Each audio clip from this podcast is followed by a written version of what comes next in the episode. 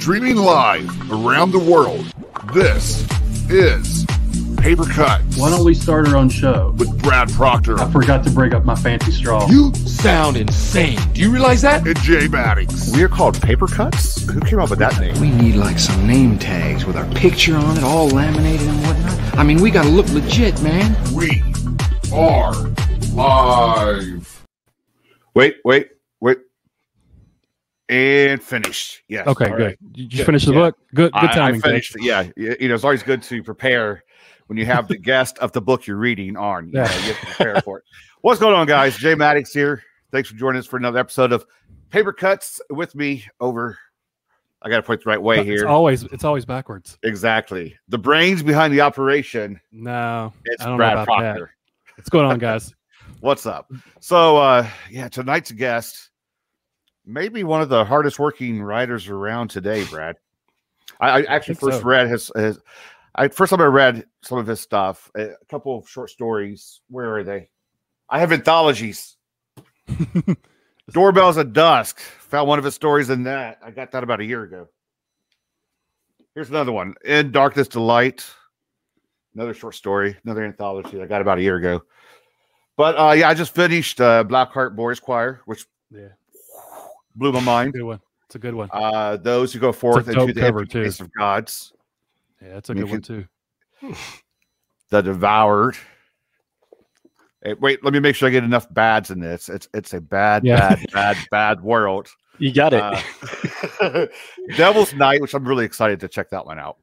And guys, on top of these, he dabbles in comics, graphic novels, poetry, and he's the host of his own podcast, hmm Weird Transmissions. Yeah, let's give it up for Curtis M. Lawson, everyone. What's going on, Thank you guys for having me. This Thanks is for awesome. coming on, man. yeah, thanks for being here. Thanks for agreeing to partake in our shenanigans. You know? My pleasure. yeah, so Thank, we- thank you for that kind introduction.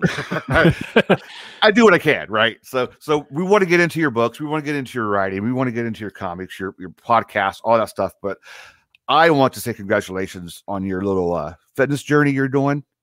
I've been kind of, I've been kind of following you on Instagram, well, stalking you on Instagram a little bit, and, and seeing some of the updates, watching the transformation and everything. Looks like a lot of hard work and it's paying off. So, congratulations on your little fitness journey. There, it's, it's inspiration. I appreciate that. Thank you. Yeah. Yeah, it's, it's been good. What what was the uh, whole uh, mindset behind that? Did you just get up one day and say, you know Oh, what, man. I'm going to be uh, competing with Arnold Schwarzenegger, and and we're, we're going to go for it? No, so my everything in my life is motivated by existential dread, and um, so I would be I'd wake up. You know, I, I was kind of heavy. I um, I, wasn't like super heavy, but I was overweight, and um, I was diagnosed with like fatty liver disease years back, Mhm. and you know, um, and I'd just wake up at like two or three in the morning, like every other night, and I'd be like, I'm gonna die if I don't do something. I'm Yeah. like, I need to fix this. Um, and I'll be like, oh my god, I drank two liters of Mountain Dew today. I'm gonna fucking kill myself. um, That's my So- kryptonite, Mountain Dew. yeah, man, oh man, I love it. I, I try not to touch it anymore. But I um, you know, one day I just I was looking at my son and I was like, you know, I want to meet my grandkids. I want to be around. I want to like be strong and healthy for my family.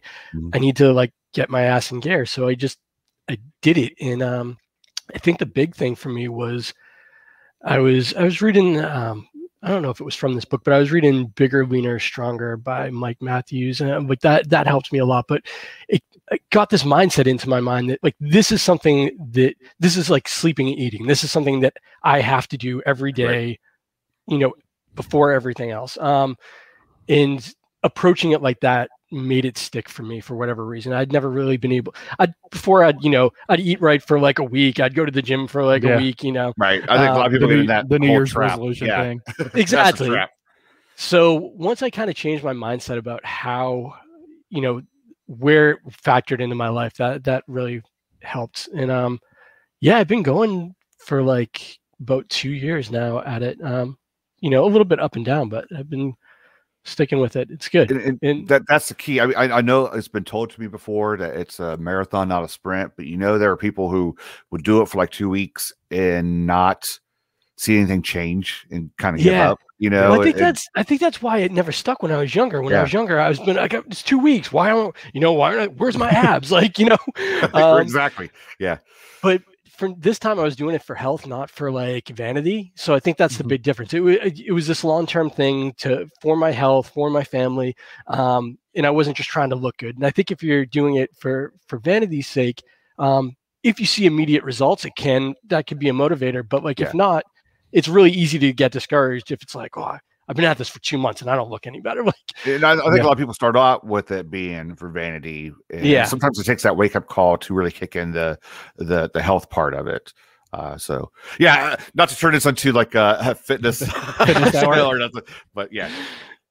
Take Did away, you have Brad. any? Did you have any uh issues with it all during COVID being locked down? Did that affect you at all, or you still do Um, okay with it? I mean, it it affected me, like um, not fitness wise. I mean, with the gym wasn't open, I just worked out at home, and I have weights and Yeah. stuff, you know. Mhm. So, um, COVID was weird for me though, because my wife was working from home, and uh, up until then, for the past couple years before COVID, um, we kind of switched. I used to work like sixty hours a week, and she stayed home with our son and stuff, and he's in like a virtual school and such. So, um, she had the opportunity to for a job that was pretty good and um, so we flip flopped and i stayed home and wrote and you know took care of our son. She went back to work and probably like two or three years like that where i was only working about 12 hours a week at a day job and the rest of it was really focused on writing and taking care of my kid.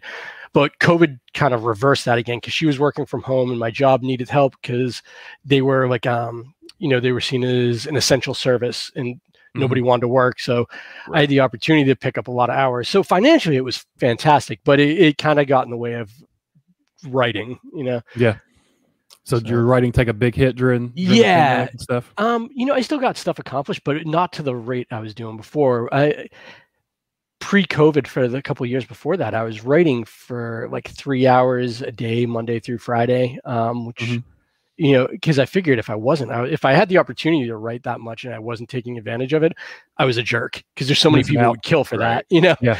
Um, so if I did anything, if I played a video game or anything, I, I was racked with guilt. You know? um, but um, yeah, I'm still I'm still producing stuff, but not nearly at the rate that I was. But things, our situation is probably going back to normal next month, and I'm gonna be getting kind of diving hard back into writing. Did you write any, any sort of uh, COVID stories? No, um, I I figured I there feel was like going to be a that's lot of that. faux pas. Yeah. always ask people. I always ask people that because I, I I'm waiting for someone to say yes. Just wait for it. It's coming out in two years when we're still doing this. So Yeah, right. no, I, uh, I I figured nobody wants to read about what they're living through. You know? Exactly. Yeah. I feel like there's gonna be a bunch of them come out, and then no Yeah. one wants to read them right now. I know. Yeah. yeah. exactly. like read them now or forget about them later. So, so I was So checking out your website earlier uh, today. You you have a lot of stuff going on on your website. You have your uh, like Twitter attached to it. You have a blog to it. So I mean, it looks like social media is somewhat of a, a big part of you as far as your life goes, as far as promoting your work. How do you feel about having to use social me- social media to you know promote your work right now? Um, for the most part, I like it. I I go through these things where I where I'm like, I'm never doing. I'm deleting my Twitter account. I'm getting um, but I th- I think that it's just a matter of how you approach it and not letting it control you. You have to use it in a way that that benefits you and that works with your sanity. Um, and I just I've I've stopped following a lot of people. I've um, you know, muted a lot of especially on Twitter because you can mute specific keywords on Twitter. Yeah. so anything that's gonna like that's probably healthy me. too, by the way. yeah um you know i'm just trying not to get all the all the stuff that's going to upset me. And then i also whenever i post something i always because i'm mainly there to socially connect with creative people and mm-hmm. horror lovers and Right. to promote my work. So i always nowadays i always say is this going to be beneficial for me to post? Is this going to help my career or be you know beneficial for someone to read and if it's just going to piss people off because i want to vent then i don't post it i'll type it Yeah. out and then i'll delete it you know Type it out, screenshot it, you save it Yeah, for later. and exactly. get rid of it. Which use i use it didn't always later. do i Yeah. used to i used to post that stuff Yeah, Uh, Twitter's like a double-edged sword. Like it can be great, and then it just assess pit on the other side of it. Yeah, so it really absolutely. depends on. And do you ever feel awkward like promoting your own stuff? Because we talk to other authors who are like, "Uh, I don't like to talk about myself. It feels weird, awkward. Do you have any of that, or No. you okay with it? yeah, just throw it out there. um, no, I like talking about myself. I like hearing my own voice. um, That's what. That's why you have a podcast. that's why I have a podcast. There you go. know. Yeah. I- I'm I'm an attention hog. You know, I used to play in bands. I I, I like people, you know, paying attention to me. So, um, and you know, like I said, I don't know. I'm I'm a big believer in uh like DIY kind of entrepreneurism. That's not a real word. I think I butchered that, but you know what I mean. And um, I think when people are out, if they're they're promoting their work in uh in a reasonable way, I think it's great. Yeah. You know, it's fantastic. Um, it's when people are kind of uh, obnoxious about it that it becomes a problem. And hopefully, I'm not obnoxious about it. But you know, when people are DMing everybody on their Twitter, like my Mm. book's out, my book's out, or you know, Yeah. my Kickstarter's up. Um, There's definitely So- a right way and a wrong way to do Right. it. Yeah. I mean, I, I haven't seen you cram it down anybody's throat yet. I try that not to. That happens sometimes. That's when you kind of get turned away from it. So, and then like me and Brad, we'll talk about, you know, all of a sudden we'll get a DM, hey, read my book and review it. Yeah, I- Is there like a, a please in there somewhere? Or, or you know, Like someone you've never even heard of before. yeah, like, hi, do I know you? It's Yeah, different you- if you have that prior relationship with an author or a publisher or something, Right. and then they ask you. But just some random person out of the blue is like, okay, yeah, exactly. And you know, I I've seen people. I actually saw. Uh, like Cameron Chaney posted a screenshot of someone complaining about him not reading the books that you know he got sent or something I like thi- I that. think I saw that. I too, saw yeah. that too. Yeah, Um, and it, it kills me because, like, you know, like if I can send somebody a book, whether whether it's a physical book or an ebook or whatever, um, you know, if they're willing to maybe take a look at it, I'm thankful for that. And I, I never expected them th- to, you know, to get to it. Like you, they they're going to read what they want to read, what they, with you know, what they feel um, excited to or drawn or drawn to, and um, they're on. Even if, it doesn't matter if I send them, you know, like a two hundred dollar book or something like that. They have no, uh, you know, there's no, I guess, uh, commitment. I'm expecting for them to read it.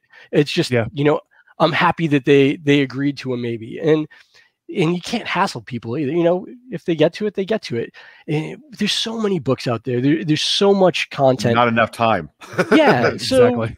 Anybody who who actually does take the time to read my stuff you know i'm very thankful and you know humbled by the fact that with with all these entertainment options that they'd spend you know however many hours with me um but i never ever expect it Yeah, that's like that existential dread you were talking about. Like, there's so many books, and I'm never going to get to them all. yes That's like a, I think a, a common thing with reviewers and stuff. Like, Yeah. I've got all these books, and I will never get to them all before I die. Just Yeah, a my, horrible T- my feeling. TBR's my TBR's a lifetime. It's a lifetime Yeah. TBR. Yeah. yeah, yeah. So And- speaking of your books, explain to us uh, what you mean about being unapologetically weird. It- I, I, I worked all day trying to rehearse that word, still probably butchered it. um unapologetically weird yeah i just wanted something kind of uh i don't know that sounded kind of clever on there and i i didn't really know how to i guess you know how to phrase my stuff eh, especially the books like bad world and um those who go forth into the empty place of gods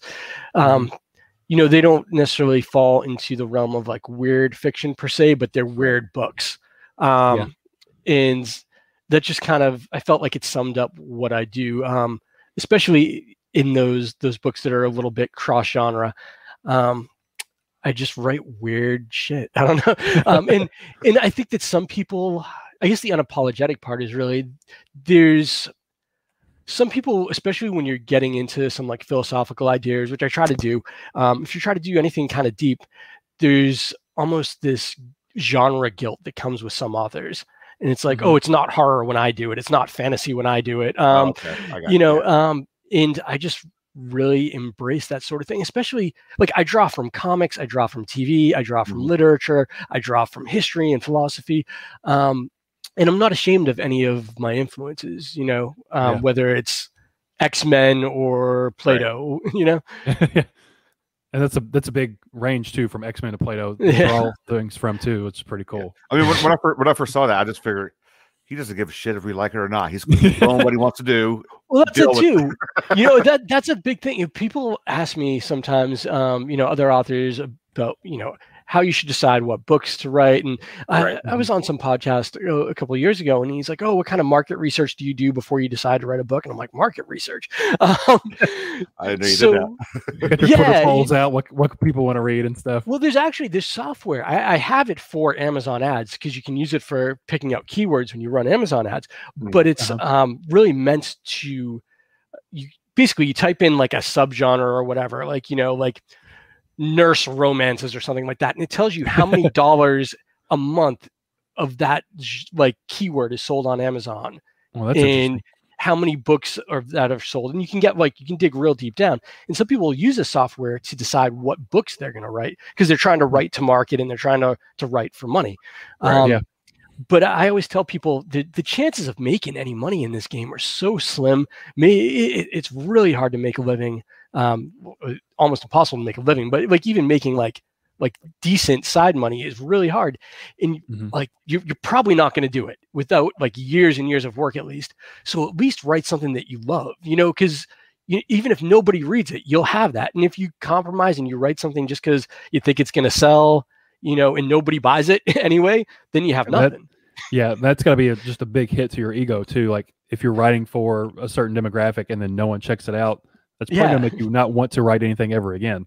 exactly so i'd rather have a book that i love that you know maybe two other people like than um than try to to write something that's going to be a big hit and i hate it you know my wife There- i think hates that about me But with your your wife, do you, do you let her read your stuff like before you put it out there? Does she read it for you? Or? She she used to. My wife's like a grammar Nazi, so she's really good at at uh, copy editing. Um, Mhm. She hasn't really done it for me in the last couple of years since she went back to work, and she doesn't like a lot of my stuff. it's just not her kind of thing. Um, Yeah. like boys choir, she got like two pages in the boys choir. She's like, I hate this guy. I can't read this. Yeah. I, I, got, But, I got uh, a very, I got a very um, American Psycho meets uh, uh, a Clockwork Orange combination in that book for some reason. Just those Oh. two together. those were big influences. Um, yeah. when I was writing it, I kind of um, when I was trying to figure out how I wanted to tell the story, I actually reverse engineered a Clockwork Orange, American Psycho, Fight Club, all these books that Mhm. had these. I was trying to create uh, like a protagonist who was a villain in was unlikable, but still had a level of charm to him.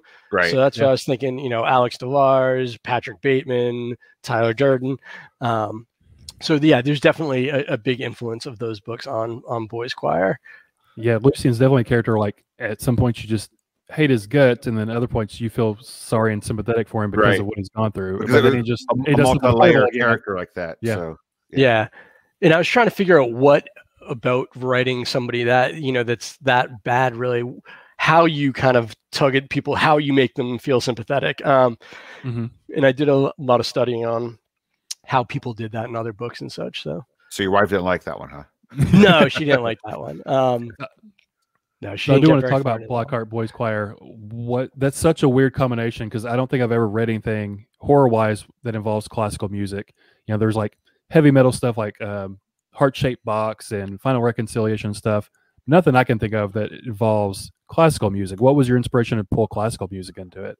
Um, well, I mean, there, I, I like classical music, and out of the main reason why I did classical music in it, um, because I initially was thinking about metal because I, I come from a metal background. You know, I grew up as like a black metal kid, and I played in black metal bands and punk bands and stuff.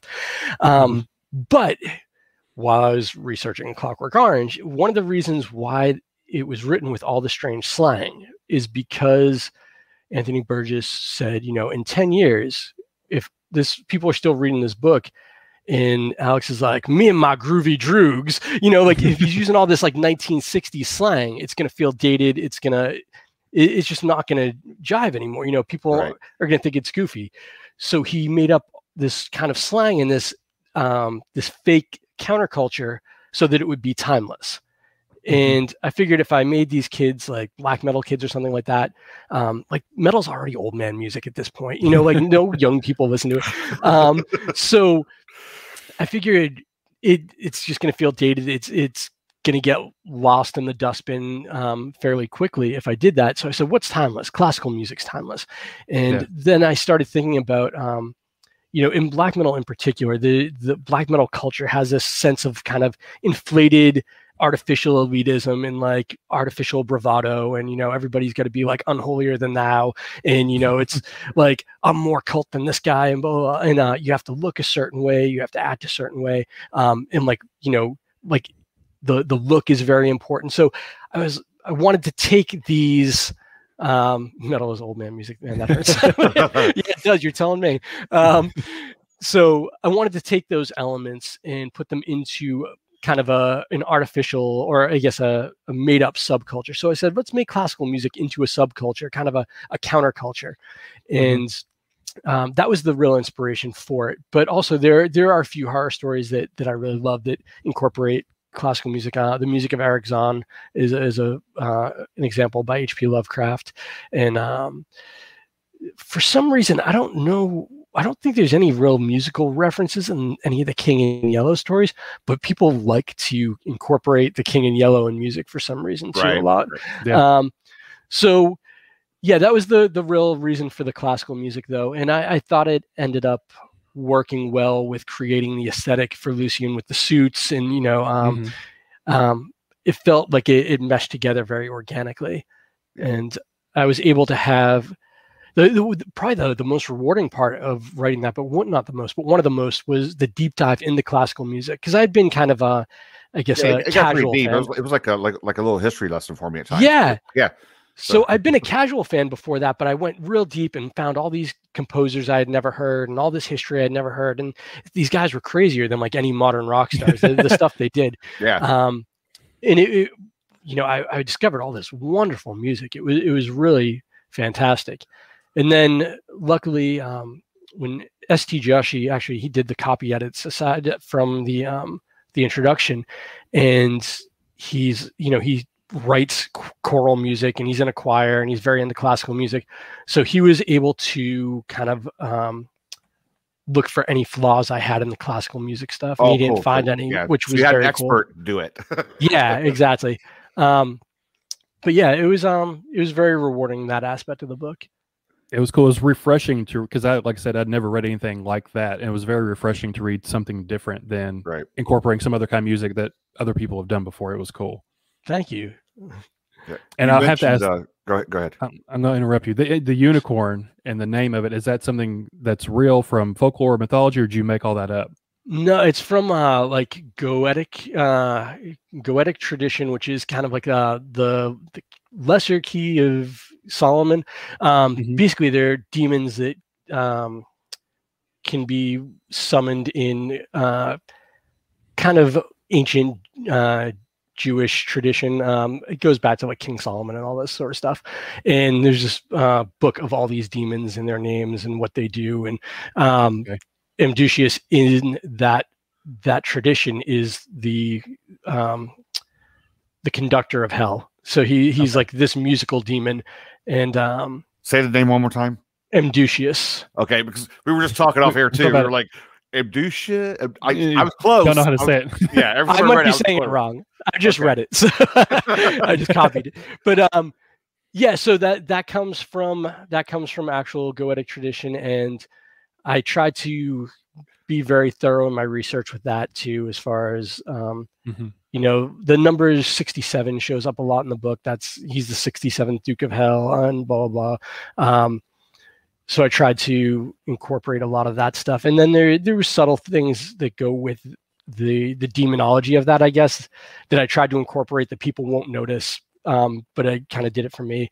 Even Uh-huh. uh, with the musical elements with that book, I did things um, which probably no one will ever notice. But there's uh, like a meter in such to the chapters. It, um, it's at one point it's every the one chapter will be about um, you know with Lucy and with uh, the the counselor, and then the next will be about um, you know some adult failing him, and then the next will be him falling deeper into this thing and such. And it was supposed to be this kind of waltz timing, this one two Oh, three, okay, one two okay. three, um, and you know stuff that no That's one was ever going to pick up on. Um, That's a lot Good, of good job with, depth the- with to that go into it, though. pick up- yeah and then there's a lot of repeated phrases i, I would like lift whole like you know sentences or a couple sentences and put them repeat them throughout the book to be kind of the way you repeat phrases in music and things like that. So That's cool. You went into that level of detail with it. yeah, I got You know, obsessed. for, for something that people may not even notice, like you said. So that's cool. Yeah. Dedication. Um, I, it was obsession. I was I was so like I fell into that book so hard when I wrote it. I felt like Lucian with like with the piece Yeah. of music.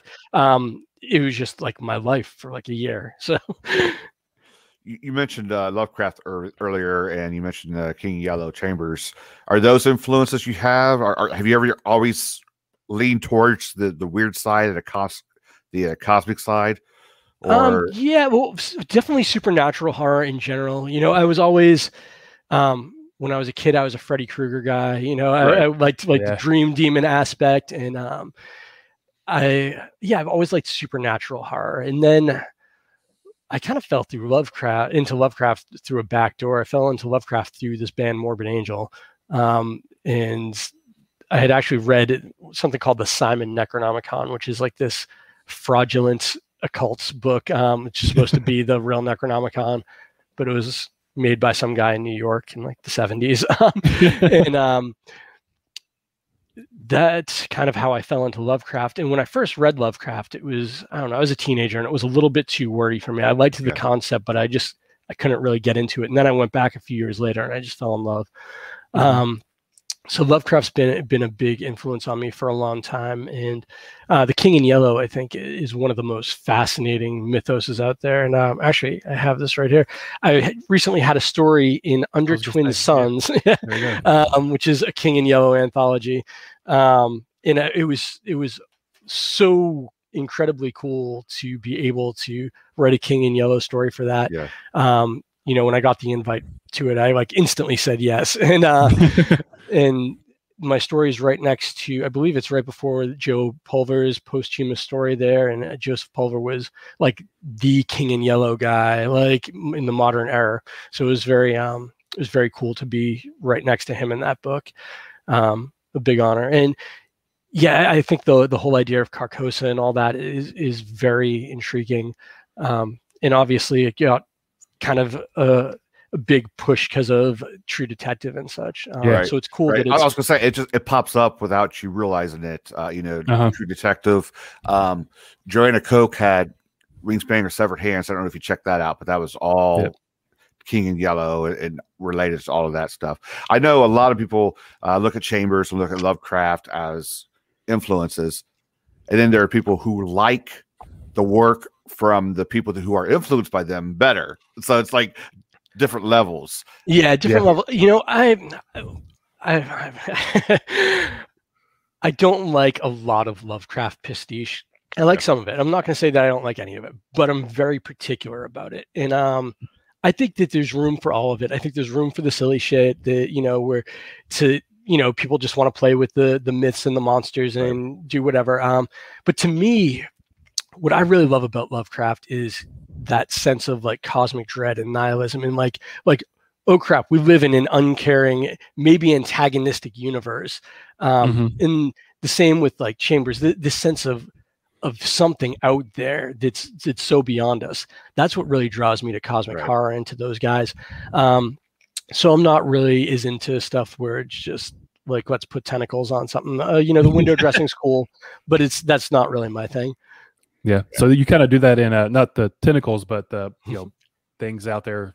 Those who go forth into the into place of gods is. Yeah, this is like an action movie mixed with cosmic horror that I really dug.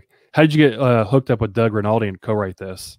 So Doug Rinaldi and I first met in like the year 2000 or 2001 at something called the More Force Fest, which was a metal show in a school gymnasium. And uh, my band was playing our first show, and his band was playing. Uh, it was called Bane of Existence. He was in, and they were kind of a big death metal band around here um, at the time. And we played a bunch of shows together, and then we just, you know, drifted apart. We both kind of got out of playing in bands and we hadn't talked to each other in years. And then on Facebook, there's a group called New England Horror Writers. And Mhm. I posted a picture of me like on stage back in my metal days or whatever in there. And he's like, Whoa, are you like, are you that Curtis? And I was like, Yeah. And then we realized who each That other Curtis. yeah, and your um, reputation was with there with you. So yeah, exactly. Um, so we uh, we started talking again, and he posted something on Facebook saying that he um he had a couple story ideas that he didn't know where to go with, and he was looking for a co-writer. So I messaged him, and he pitched a couple ideas at me, and uh, you know, one was for this um, this game show guy who unintentionally spills the beans on some big cosmic secret, and I was like, that sounds Yeah. fantastic.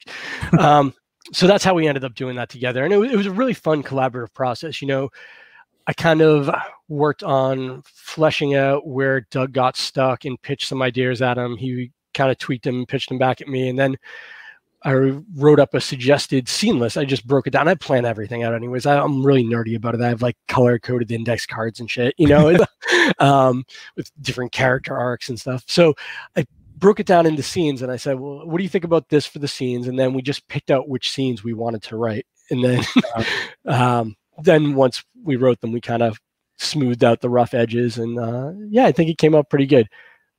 But it's, pretty uh, wild.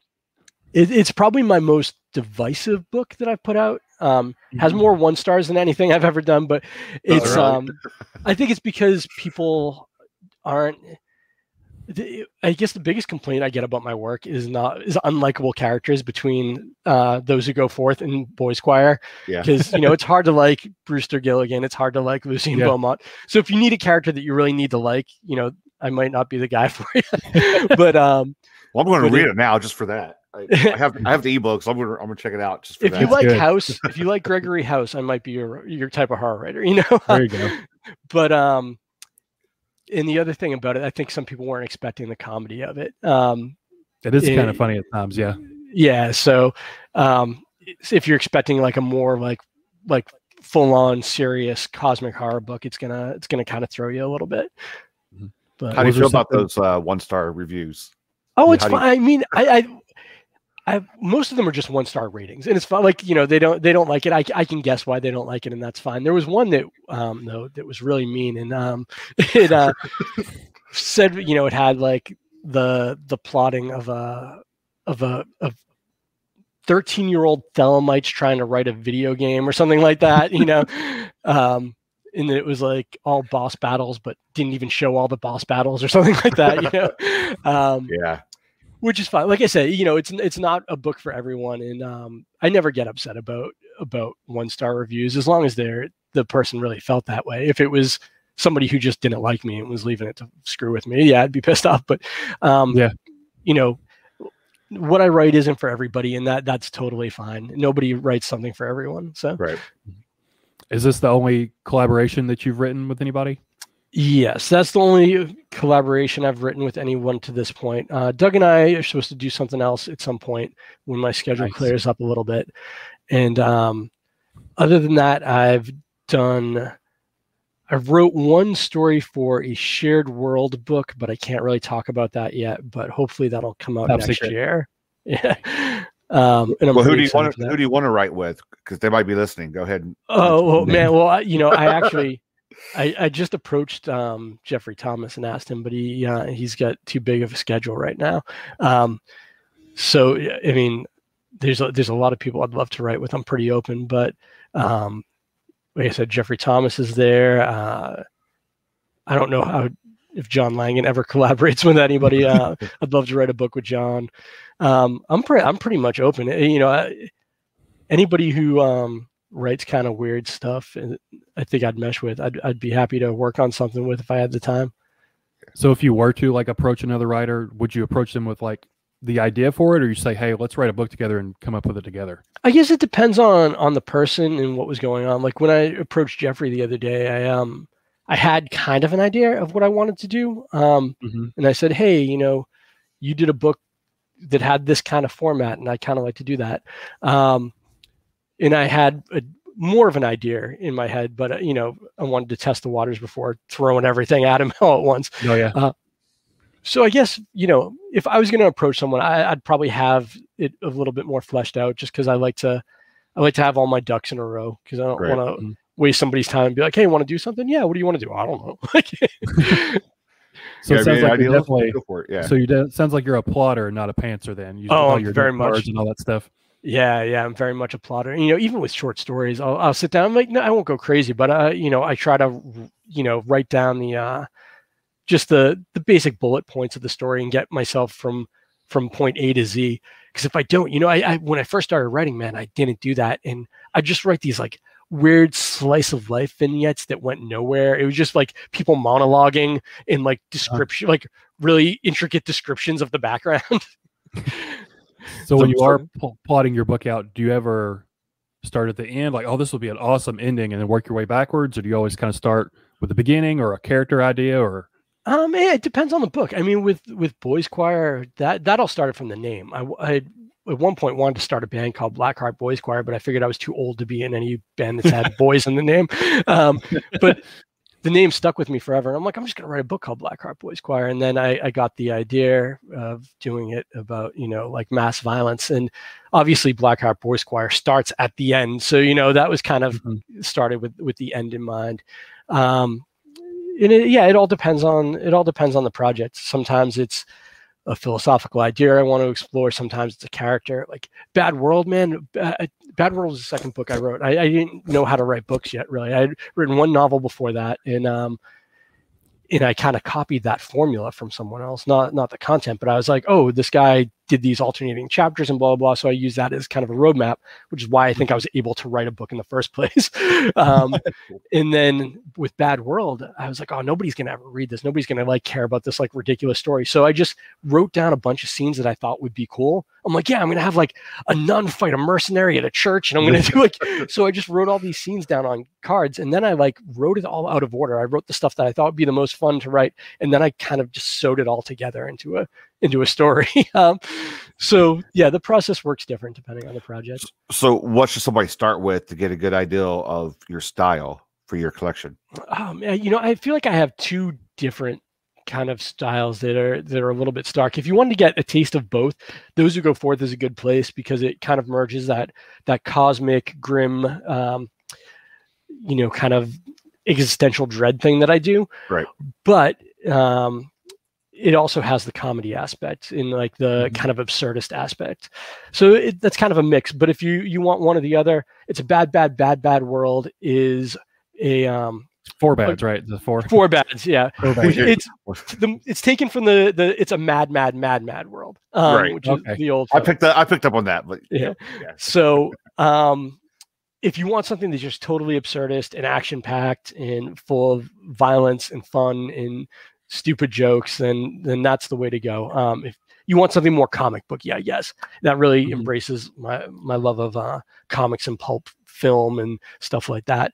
If you want something si- grim and serious and such like that um then boys choir i think is the way to go. I think boys choir is the best thing i've written but it's also the most personal book i've ever written so it's it's hard to say. Um some people like devil's night uh, did very well for me. People a lot of people love devil's night people said it's Yeah. the best thing i've ever written and that's also in kind of the more grim uh, serious sort of way there's not a lot of of comedy or anything in there um it's not quite as cosmic as the other stuff but it's still supernatural horror for the most part I mean, there's so much Mm-hmm. of your stuff out there. Do you keep track of everything that you have released? Do you even know how many items you have released right now? i mean I, if i sat down and th- think about it i can you know um How many uh, work in prog and, and progresses do you have right now? So I have a lot of to be written. I, you know, instead of a TBR, I have like a TBW. Um, but I try to keep to one project at a time for the most part, because otherwise I never finish anything.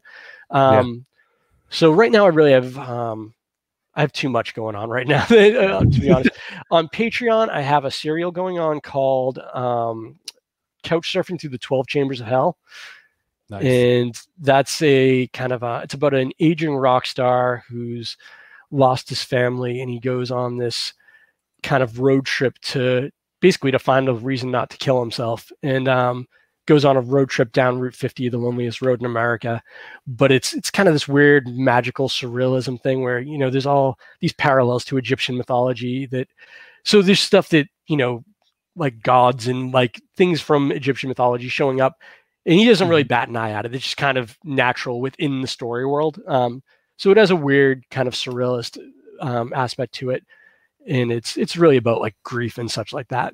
and I'm doing that on Patreon right now. Um, there'll be 12 chapters, and it's supposed to mimic the the Pharaoh's journey through the afterlife, um, the 12 Okay. chambers of hell. That's cool. Yeah, I, I, I, I- I'm pretty happy with it so far. And um, that one is weird though, because I'm writing it. That one I did not plan out. Like I kind of planned it out as far as you know the Pharaoh's journey, and Uh-huh. um, so I have like what each chapter is supposed to represent, but I have, I'm writing it month to month, which is kind of different for me. And then um, doing a new novel for Weird House Press, um, which I have a very good relationship with Weird House Press. They're uh, fantastic to work with. Joe Morey is books- just The books are gorgeous too. Oh, so Joe, I don't know if you know this. Joe Morey was the he was the founder of Dark Regions Press um, way back in the day, and um, his son runs it now. So Joe has Weird House Press now, and um, he's been doing this since the '80s or something like that. And he just he just knows how to put together a fabulous book, and he has such a wealth of knowledge about the genre and about the business. So he's fantastic to work with, and he's just a really nice guy. So I'm doing a, a new novel for them, which is going to be um, a Lovecraftian thing within the Lovecraftian mythos, which kind of Joe wanted something within that. And I've Yeah. I, I haven't done much within the actual mythos because I have such a, a respect for Lovecraft that I, I was afraid of shitting on what he did, messing it up. Um, But I'm going to give it a try. I think I have a, a pretty cool idea for it, and um, it's going to be kind of Lovecraft meets Silent Hill kind of thing. We'll see. oh, see if I pull it off. And yeah. And then um, putting together a collection, which will be a lot of reprints and a lot of the stuff I've put on Patreon, but also um, some new short fiction um, that I'm, I'm working with with another publisher tentatively. I have a kind of a verbal agreement with them at this point. Um, and both of those are probably going to come out next year, probably late next year.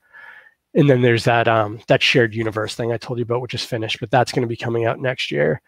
Um, so a lot of stuff like that. And I have um, a new short story coming out in Penumbra number two, maybe like this month or next month. I'm not sure when it's going to drop, which is a journal that ST Joshi edits for Hippocampus Press. Okay, So that's what I have going on at the moment. got a lot going on. It's what you're I saying. know. That's, Brad, I want to get into some of his uh, podcast stuff. So you want to do a game first and, and get Yeah, that in there, kind of a break game. things up for us?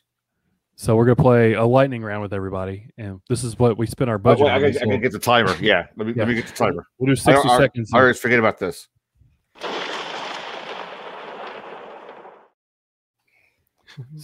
So that's Are what we- all our budget goes to, Curtis. Is, is that little graphic? Five second, yeah, this little five second graphics.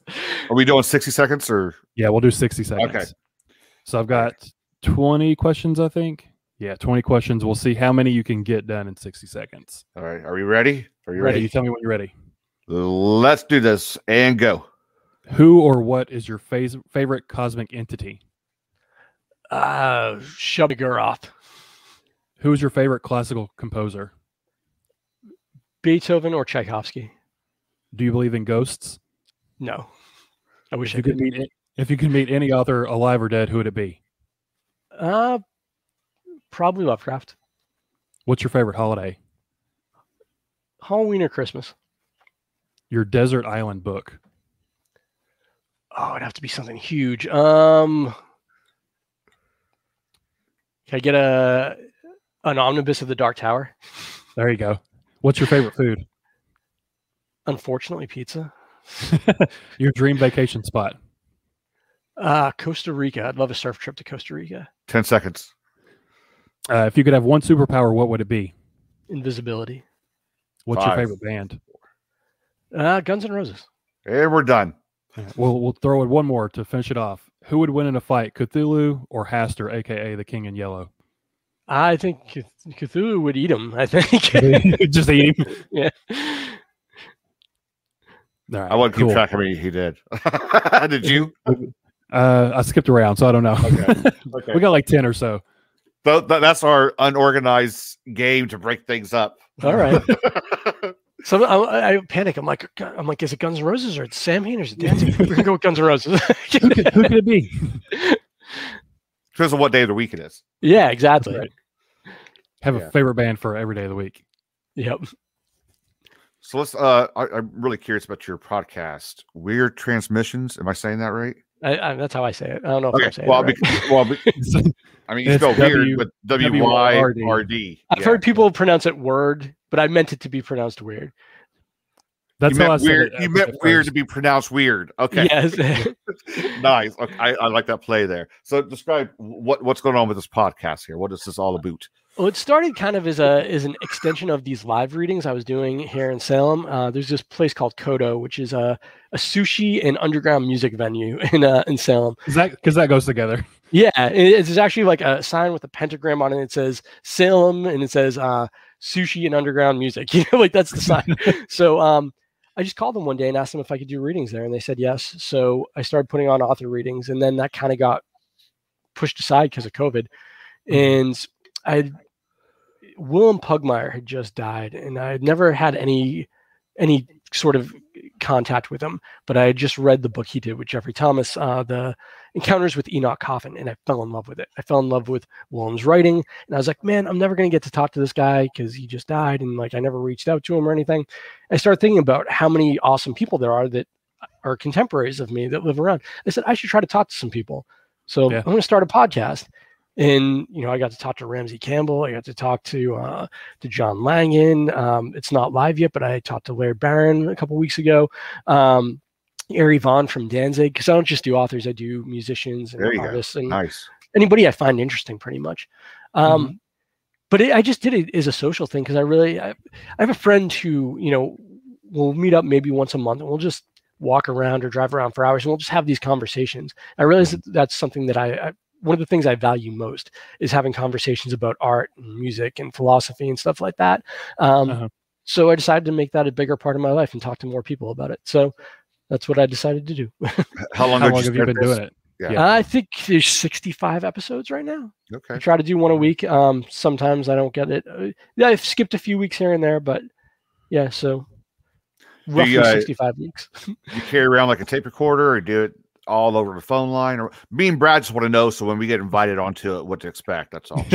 But Well, I usually use. StreamYard, which is what you guys use, and Yeah. um, but sometimes that doesn't work uh, for whatever reason. I've used um, you know Skype before with uh, Eerie Von from Danzig. You know, he's very uh, kind of not a tech guy, so I got an app from my phone that let me record the phone call, and I just talked to him on the phone for three hours.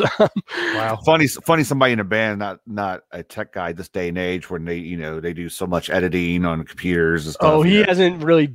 Uh, you know, Yeah. I mean, he still plays music, but he left Danzig in like the '90s. So, right. um, so that's um. you have like a set schedule that I you, try to do you just try to do it when you when you feel like you could do it? I try to put up an episode every Tuesday, but I um I record usually on Thursdays or Fridays. But it, I always have a back count, like a back of it. I usually have like a month worth ready to go. Um, and I try to work it around the guests as best as I can. So um, sometimes I might do like th- I might record three in a week, um, or I might not record any that week. It really depends on on what the people can do. Yeah. And also I do panel kind of things on there too uh, occasionally. Like I did one actually I did one on musical horror.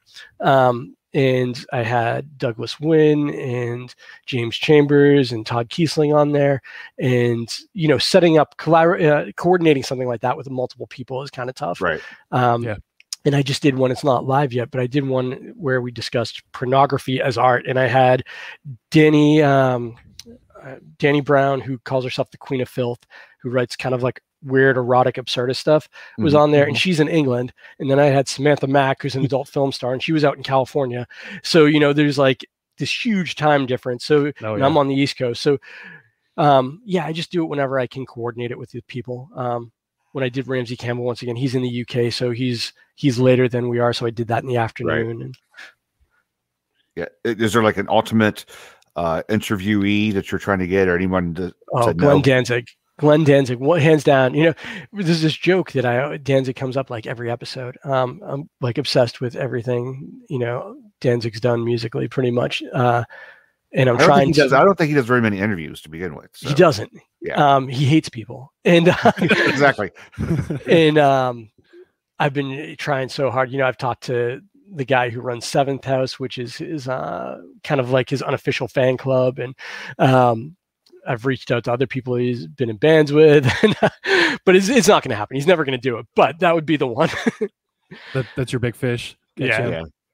So I actually even found his agent on IMDb and reached out to his agent. So- really Did you get a response Send back? or random no? emails to whoever. Hey, you? you may be his mailman. Can you send him a letter for me? exactly. Yeah. Yeah. So before we get into your readings, um, last thing about the podcast here, let's Brad has something. Uh, which podcast do you listen to the most? And any answer besides paper cuts get you banned. It's the wrong answer. Yeah. Yeah. Paper cuts is definitely the number one. Um, He's Do you like, ever check out? Do you Cuts ever check out other? Yeah. Do you ever check out other podcasts? Like, hmm, what are they doing? Maybe I Yeah, can just well, switch it up every uh, now and then. See, I listen to This Is Horror. They have a lot of good guests on This Is Horror. Um, I listen to the Lovecraft eZine podcast, and then um, uh, uh, that's that's probably it for like horror podcasts th- that I listen to regularly. I listen to the self publishing podcast. There's a lot of good business information on that, and then um, there's some like some financial podcast I listen to, which is about um, kind of um, I guess ethical ways to build wealth and such like that. Um, and I also listen to you know some more philosophical stuff, um, like in political stuff, which I don't really want to name here because I'm going to piss someone off if I do. So Yeah. Oh, we just ruined it. No, go there. yeah, Whole show's over. yeah, So do you wanna do you wanna go ahead and do your reading? Yeah, sure. From from Devil's Night. yeah. So this one is called Fire Sermon. You know, I should have bookmarked it because it, it has this fancy book ribbon right in built into the book. Did I use it? No, I didn't. Um, so this one's called Fire Sermon, and it's kind of a shorter one. But it's I've read this live at those uh, weird horror readings in Salem I mentioned. So people seem to like it, and it's got this cool illustration right here. Yeah, the art. So- what's his what's the artist's name? Lucas? Luke Spooner. Luke Spooner. He He's also goes by Carrion House. So Devil's Yeah. Night's available now, or So Yeah. actually, so the the hardcover is still available. I think Okay. there uh, there might be like 50 copies left um, at Weird House, and you can only get the hardcover directly from them. But the ebook went live today, okay, so it's There finally available in ebook. We're trying to get the trade paperback up as well, but um, ebook's 4.99 on Kindle right now. So, um, all right, fire sermon. Brothers and sisters, we are gathered here tonight to join in solidarity against the encroaching darkness. We come together to take a stand, to reject the crime, the pain, and the sin of this world and its prince. We come together as one to embrace the light. Beyond these hallowed walls, a city is burning. Greedy, weak willed men scramble about for Satan's shallow offerings. They fight, steal, and destroy for scraps of cash, for reputation and respect, or for simple carnal pleasure.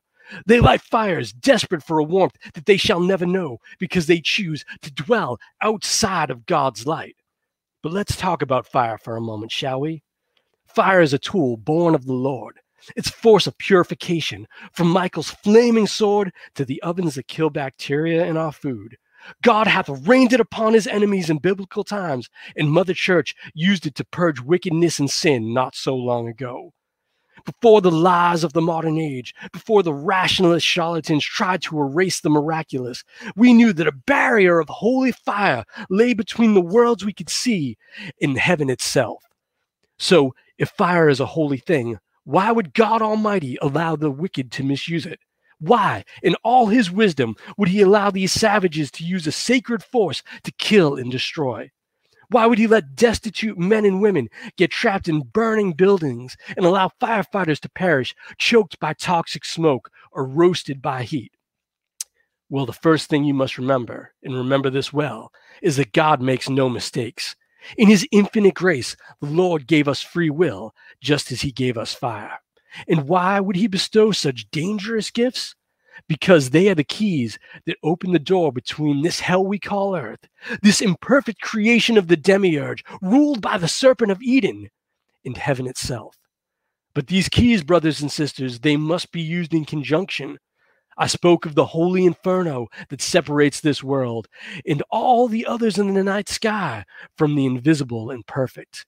It is a pure flame, born of God's incredible love, and no wicked thing can pass through it. Only those armored in faith can hope to walk through the burning gates of the welkin and become one with the infinite. To wear the armor of faith, now that is a choice. And that is what I mean when I say the keys to heaven, fire and will, must be used in conjunction. That is why the vengeful and godless are burning to death across Detroit tonight, and why that death shall lead to oblivion, because they are not armored in faith. They play with holy fire as if it were a toy, or they have the hu- hubris to presume they can extinguish the sacred power without seeking God's grace. But we, brothers and sisters, we know better, and that that is why we are gathered to seek out the grace of God. Now, I see some of you crying in the pews. I see some of you struggling against your bonds, or squirming as Brother Holloway and Sister Sylvia approach you with the baptismal kerosene. But fear not, brothers and sisters, our journey is only beginning. Oh, I have such shots to show you. Our shared faith has brought us to this moment, to the celebration of the light, and to the precipice of the sacred inferno. Let the devils have this night. Let them have the whole damn world, in fact.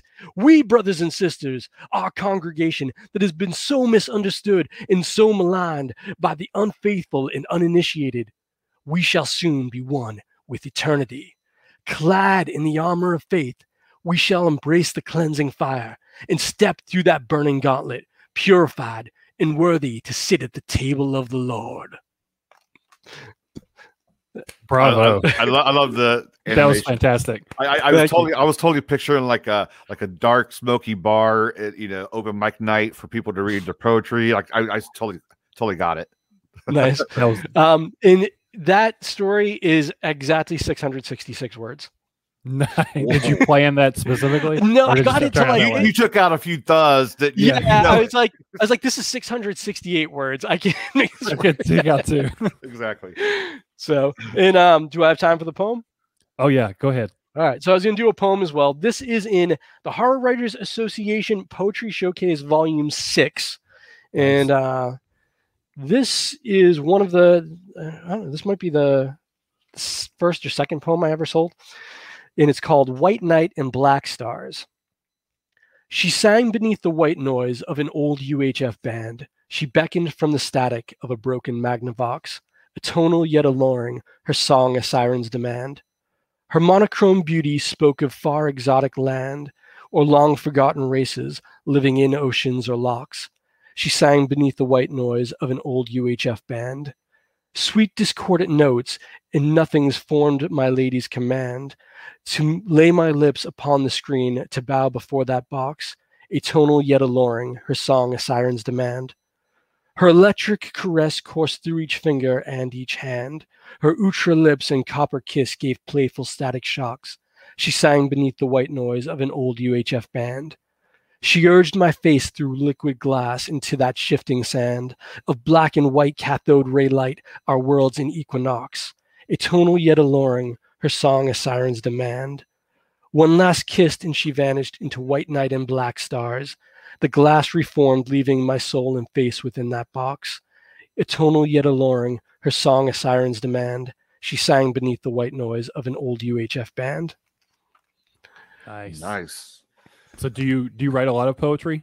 Um, I was writing a lot of poetry for a little while. For a little bit, I was doing two poems a month on Patreon, and that kind of I wasn't able to keep it up with my workload and stuff recently. But um, I enjoy writing it. It's it's a different kind of challenge, and I used to write lyrics when I played in band, so I, I enjoy it. Um, Yeah. My next collection is going to um, thank you, Priscilla. my my, um, my next collection should have a few poems in it, assuming that the publisher doesn't hate them. And uh, and I'd like to do an illustrated poetry book at some point. That's on my bucket list. Do you make everything rhyme? Depends. No, I don't. Uh, I- it, was, it was a joke because No, I, no. I, I read a lot of poetry that doesn't rhyme. It was just a joke. So. um I get so it's interesting. Poetry, there's a lot of um free verse poetry and stuff like that Yeah. now, and I can't really write that sort of stuff because I feel like I'm not good enough at it. So I, I need to use like established modes of poetry, like a villanelle or a, a sonnet or whatever, um, because I like a roadmap. Um, but I I I like experimenting with it. I like the limitations of working with an established form. Right. Um, because it kind of makes me makes me get more creative with the language sometimes when I have to fit a certain amount of syllables or a certain Yeah. rhyme scheme. So Minnie's got a question here Yeah. Yeah. about um, Devil's Night, the ebook. Does that include the artwork or is that The just hardcover? The ebook does have the artwork. Um Nice. That's so that's nice for an ebook to have the artwork. Yeah, um, I actually formatted the ebook myself for Weird House. Um, so the the artwork's all in there. The artwork will be in the paperback when it comes out, but the paperback artwork will be black and white. Okay. Um, yeah. And the I guess the ebook it's in color still. The ebook is in color still, yes. If you have it looks the great on a screen. Yeah. Is the Right. paperback also through Weird House as well? Yes, it's all through Weird Cool. House. Nice. Yep. So I want to so tell people about this real quick. What all? So this is all Yeah. taking place on Halloween, not necessarily the same Halloween, I don't think, right? Or Um, it takes place on the night before Halloween. It's all October 30th, 1987. okay, So um, in Detroit, right? If I'm not in. Detroit. Yeah. So anybody who doesn't know, back in the day, um, not so much anymore.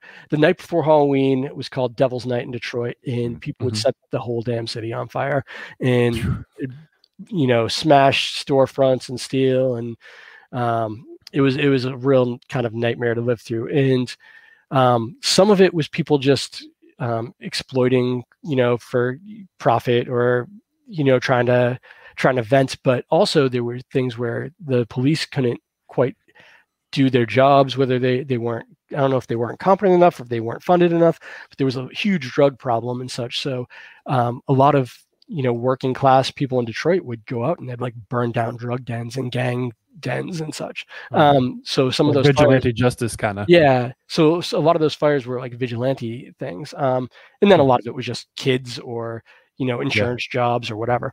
So, um, you know, this is all documented kind of in, in the movie The Crow, which is where I found out about it when I was younger. And I didn't even realize it was a real thing until years later. Um, so I was always fascinated by it when, once I found out it was real. And Joe at Weird House, he read uh, Blackheart Boys Choir and he's like, this is fantastic and I absolutely can't sell it.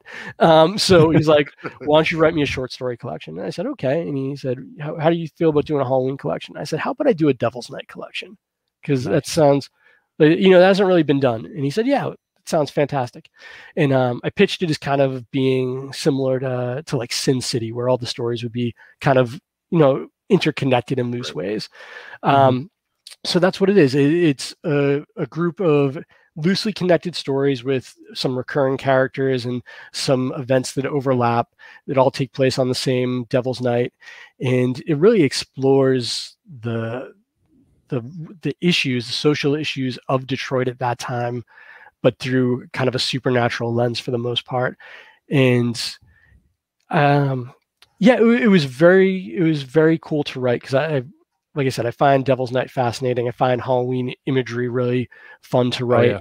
and the the history of Detroit going into it, all the research I did was really fascinating and, and kind of heartbreaking. It was a it was a really tough place to live back then, and I wanted to be as honest as I could about that without um Exploiting it kind of. yeah without exploiting it and um without doing anything that would be um I guess crass or or offensive for the sake of being offensive. Um, Yeah. So there was a lot of racism in Detroit on every, you know, it wasn't just like, you know, white cops and, and, and black citizens or whatever. It was, you know, um, like the, a lot of the black community hated the Arab community because after white flight happened, um, you know, all these, you know, in the 60s, all the white people fled from Detroit proper into the suburbs. So all the people in these black neighborhoods, you know, they're like, well, we could buy up the businesses and everything, but they didn't have the credit, they didn't have the money. So a lot of Arab immigrants moved in and they bought up the businesses and such. So there was a lot of resentment from the black community against the Arab community. And then there was, you know, black versus white racism and all this other stuff. So it was a bunch of little tribes um, Yeah. almost. And I wanted to touch upon that and kind of the the the tragedy of that and living in this really divided, um, violent city that is dealing with drugs and uh, crime and poverty and the the failing auto industry was a huge part of it. You know, um, Mhm. so there's no jobs to go around. Um, and I wanted to address those as honestly as I could through the that, that's a hard thing fiction. to do, especially that subject matter. That there's a fine line that you have to do it with the proper taste. Exactly. It can really come off totally bad if, if you just mess up one thing. So Exactly. And for the most part, I think I think it went over well. I think people believe that I handled it well, which I Mhm. I hope I did.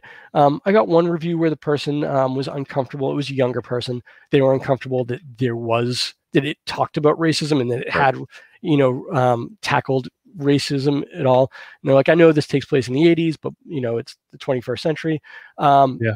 and I could see that with younger people getting, you know, who didn't live around this thing when they were younger, getting really uncomfortable, um, even talking about it.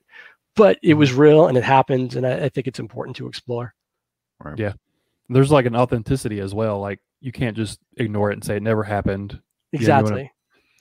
Pay homage is not the right word, but you know, it had do it in a graceful way where you know, like you were trying to do, where it doesn't offend somebody or you try not to offend people, but it's a thing that happened So you know, and, people and that's when you can have that and- that's when you can and see learn like from it as well. Yeah. yeah, and that's when you can see like the writers really done their research, how Mhm. deep to go with it. That it just didn't throw stories they heard, you know, five minutes of on the news where they actually did their research, looked farther into it to put everything together to make sense. So Yeah, absolutely. You know, I, I've read a bunch of books on there. There's actually another book that I think might be called Devil's Night. It's um like a nonfiction book that I read, um, which got into. There's a story in there called um, Devil's Tongue, which um, is about like an Arab um, store owner and this kind of teenage black gang member, and a lot of that was inspired by like real stories I read in that book, and um, also the mythology though the detroit has such a rich mythology which was another great thing to um to be able to draw on. It was really rewarding. Like um there's the Nain Rouge, which is a this kind of like demonic figure that pops up in the stories. And one of the things I love about like urban legends is they're they're so unreliable. It's always different depending on who's saying it. So depending on which story you read about the Nain Rouge, it's either like a bad omen or it could be uh, like a beneficial figure that shows up to to help in some way, or it's a straight up demon.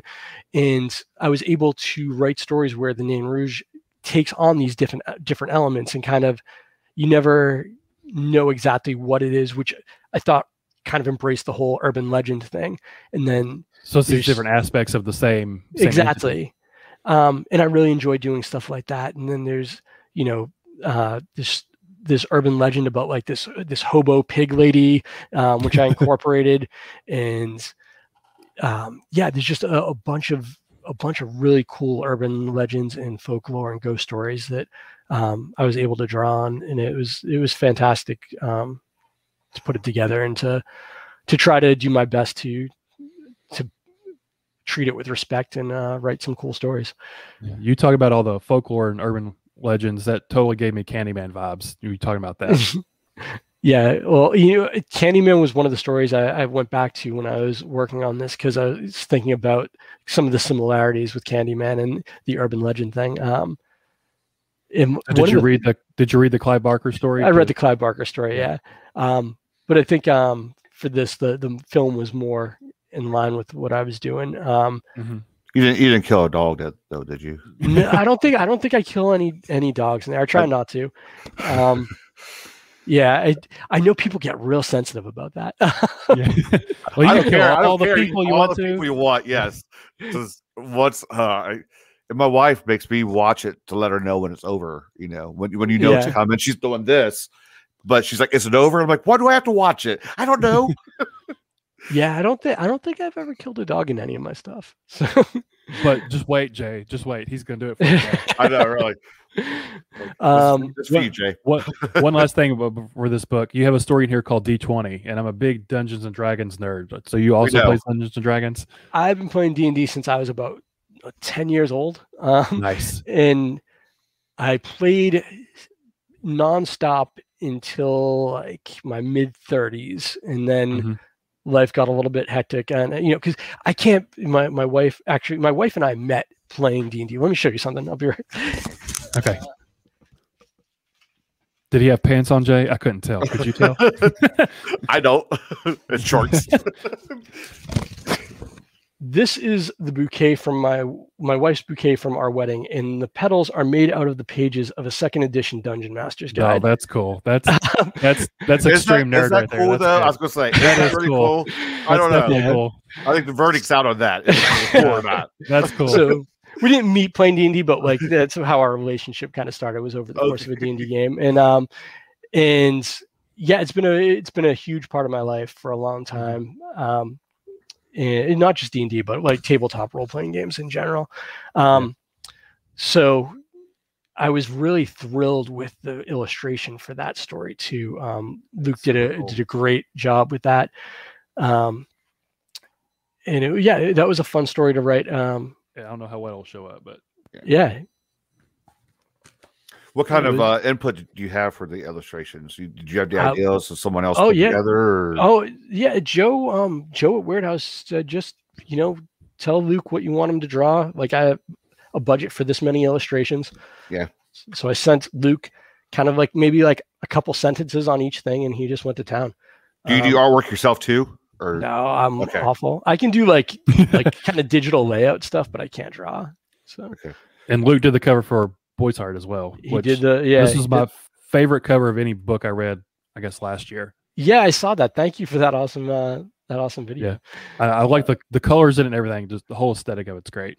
that that's kind of why I chose Luke for that because he was doing these really like nice like um oh thank you yes I did find love through D&D um, and um a lot of Luke's stuff had these like purples and blues and like almost like hot pinks and it, it was so eye catching um Yeah. that I just I actually um you know I bought that cover from him before I even decided to self publish or whatever um I was still shopping it around. I was shopping it around with the cover. Um, So That's a great Um, cover. yeah, but Luke's fantastic too. Do You know, I I sent Luke the idea for the Blackheart Boys Choir cover, Mhm. and he had it back to me in less than twelve hours. oh, I think you remember you messaged me that like it was like almost instant turnaround. Yeah. that just blows my mind. Um, in the, the Devil's Night illustrations, he got those done super fast. He's he's he's such a professional. He, he puts out such great work, and he does it fast. Um, I can't say enough great things about working with him. So talk about kind of art on transition. So you also write comic books as well, right? comics and graphic novels, right? Yeah. So I did comics for about 10 years before I started writing prose. It's a very limited success. And the reason I wrote my first novel was because I didn't have any more money to pay artists that I wasn't going to make back. I was sitting there, uh, we were saving up for for our own home, and I was like, I can't keep shelling out thousands of dollars for artwork that's going to sit on my computer that no one's ever going to see.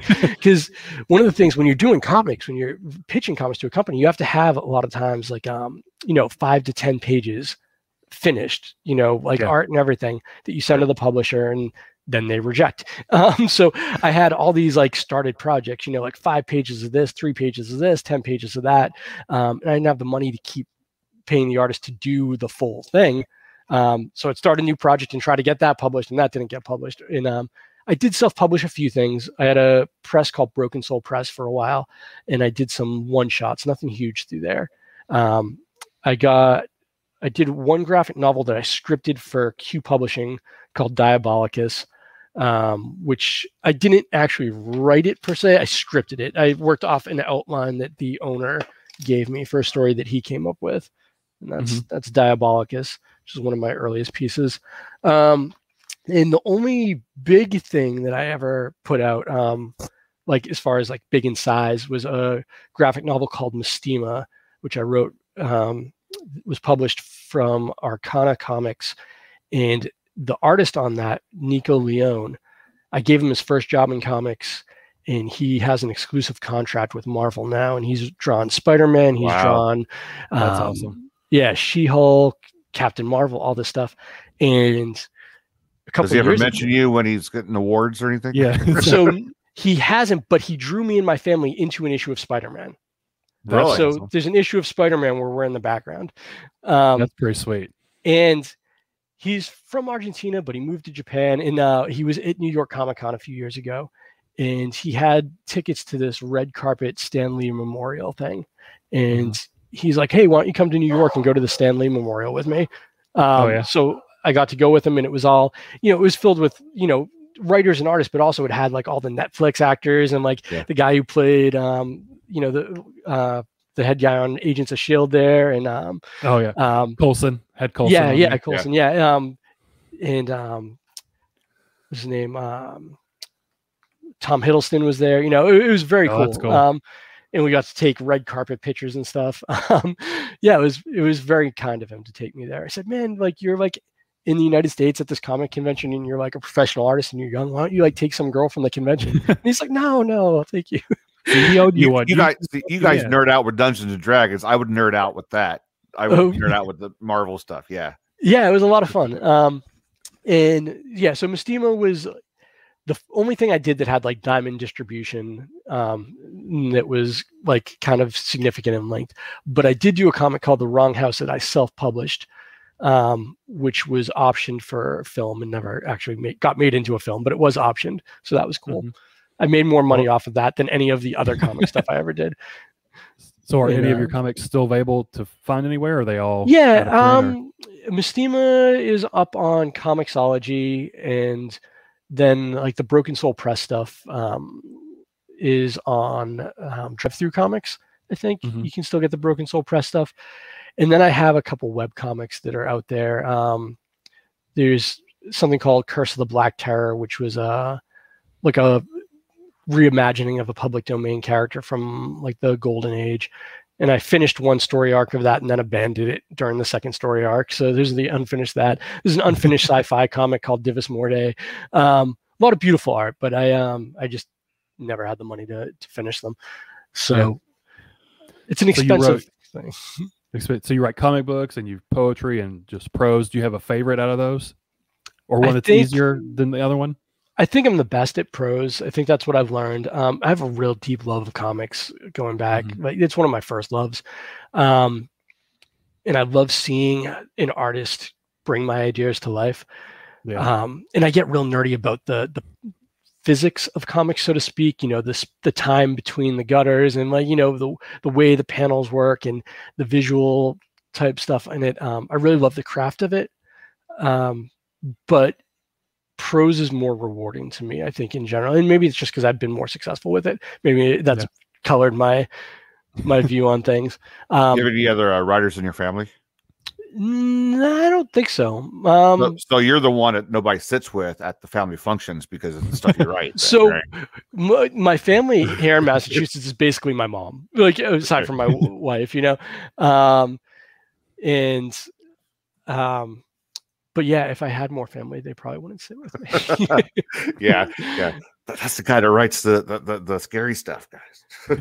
no, usually, um, you know, if I am at something with like my wife's extended family or something, you know, people do, might ask about it. Um, but you know, I think it's more of a polite thing usually. It- but then, then you have the the ones that are like, well, you know, I got I got a good idea for a story. Oh man, Um, that's uh, that's that's and then it, it becomes Not with kind of my like family. space erotica. that happens that that happens at work that happens when i meet like random people it happens you know i'll reconnect with somebody f- like from my past on facebook and they'll be like Yeah. oh you're writing books you should write this book you know uh, it's like I'll oh, talk to you when we get off the air. yeah Mitch Um, Seaboard, we had him on. He kind of talked about the same thing. Like he doesn't like when people like, "Hey, you should write this idea." It's like, well, if you want to do that, you should write it yourself. Yeah. well that's that's the thing you know and I, like i don't i'm not like offended by it but like Yeah. every writer has a million ideas none, none of us are like scraping for ideas we're scraping for time and you Yeah, know right. and maybe we're trying to figure out how to how to best express those ideas but we're not you know we all have notebooks full of like stories we want to tell um Mhm. but if you like have a really cool idea just do it like you don't need anybody's permission you don't even have to make it good you can just write it like Yeah. um and i come from a real diy background i was putting out like shitty metal demos in like 1994 um and i was putting out indie comics by myself and i started off self-publishing books um So all So- that's second nature to you doing the indie books. Yeah. all that, second nature to you now.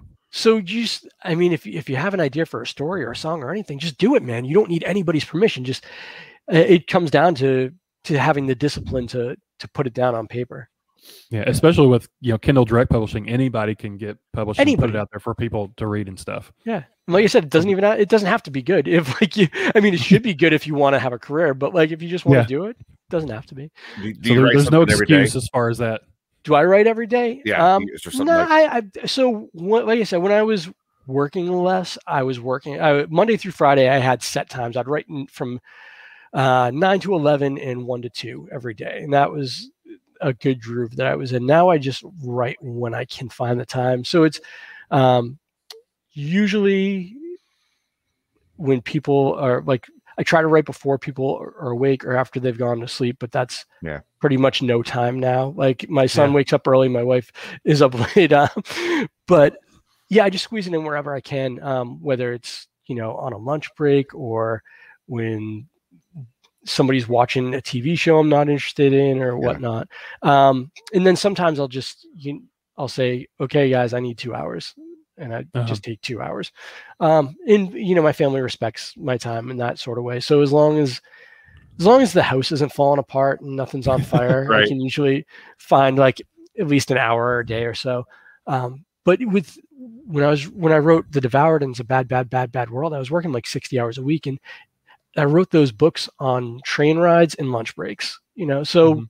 if you want to do it, you find the time. Yeah.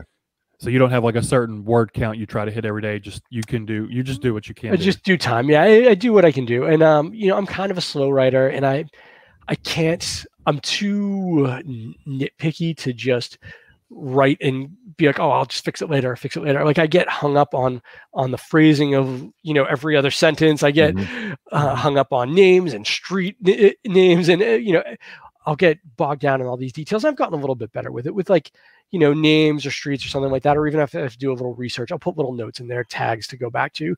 But um, if something, if I notice that I started three paragraphs with the same word, like I can't just let it sit till the next. I did that like in my reviews. Like I can't Yeah. have the same word like in the same sentence. Like if they're that close on the page, it bothers me. I don't know why. It's weird. So, are- So- are you editing as you go along, or are you gone right, Yeah, right, uh, and going back and doing it? I do light edits as I go along. So if I notice something glaring there, you know, I'll go and fix it. And then, um, but as a result of that, my my first drafts are pretty clean, um, That's- which makes editing easier. So yeah. Do you remember if there was like a book when you were younger that you read? Uh, it might have been a Lovecraft book, possibly that you're like, you know what, I could do this. I'm going to do this. Was there one that just changed everything for you? not so much with books, um, like comics. uh, Early on, I was like, I want to do this, and then that was before I started playing guitar, and then that kind of shifted. but um, you know, I was like, this is what I want to do. I want to, I want to, I want to write about superheroes, um, and I want to write about like monsters, and like you know, Ghost Rider was huge for me. Um, Uh-huh. so, um, and I, I felt like that was something I could do. And then I think with prose, it wasn't so much I think I can do this, but it made me want to. Was um, Chuck Palahniuk was it was a huge inspiration for me to start writing. Okay. Um, I just the way he told stories really spoke Brad's to me. not a fan, by the way. no, Shut that's all right. I'm reading. I'm reading. I'm listening to Choke, and it's my first Okay. Palahniuk, and it's. I'm kind of bored with it. But Okay. I'm sticking. it- I'm sticking it out because everybody says the ending is just mind blowing. So I'm, I I'm waiting liked for the Choke, ending. but it, it wasn't my first. Um, I liked Choke though. I, But haven't, I um, haven't read much, but I'm just. So I I've just heard wanted to- Haunted is really good. At what Yeah. Survival people keep recommending me to try those. Yeah. So his voice really stuck out to me, but also the you know the other big ones early on uh, were Vonnegut and Mm-hmm. um, obviously Lovecraft and um, what can I think right now? Um, Douglas Adams actually. Like you know the first short story that I ever like tried to write in earnest, like really was like Mhm. I'm going to write a good short story. It sounded like a mashup of like Chuck Palahniuk and Douglas Adams. It was the weirdest thing, you know. like, um, and it was And pretty that's where the weird writing came from. There you Yeah. go. Yeah. but I- I will credit this. So I actually submitted that. Like, you know, I submitted the first short story that I ever like like seriously tried to write, and uh, Mhm. the editor got back to me with a personalized rejection letter. And the fact that she took the time to do that and tell me like what worked and you know what didn't, um, Mhm. I think that went a f- long way in me sticking with it instead of just the the blanket rejection. And I know that Yeah. most editors don't have the time to do that, but Right.